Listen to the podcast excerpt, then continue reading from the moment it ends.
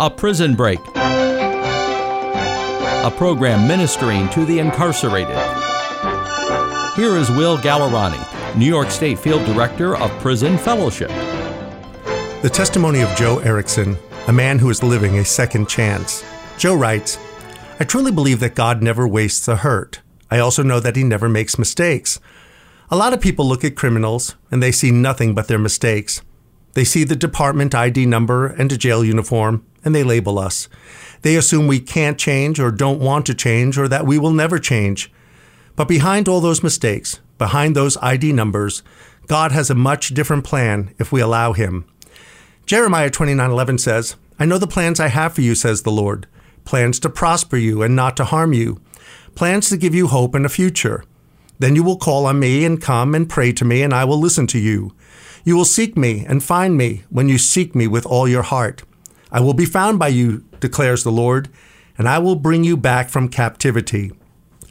I don't believe God ever intended us to hurt, to experience jail or the painful times we have gone through. You may ask, why then do we experience bad events in our lives?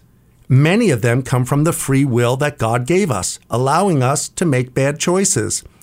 His plan can best be described as a constant GPS system. We take wrong turns, but the GPS will continue to keep redirecting us if only we would listen. God has amazing plans, even in our most painful moments. God never wastes a hurt. I always had big plans for my life. I dreamed of being a successful golf course superintendent, something I wanted to do since I mowed my first putting green at age 13. I graduated from SUNY Delhi in 2012 with a bachelor's degree in golf course operations. I wanted a family of my own and to be a dad. In college, I met Jess, and together we had two children, bought a house, and pursued our dream careers. I was living what I thought was the perfect life, the plans I had for this life. But the problem, I would discover, was that I was not including God or his plans for my life. We'll hear more of Joe Ericson's testimony next week.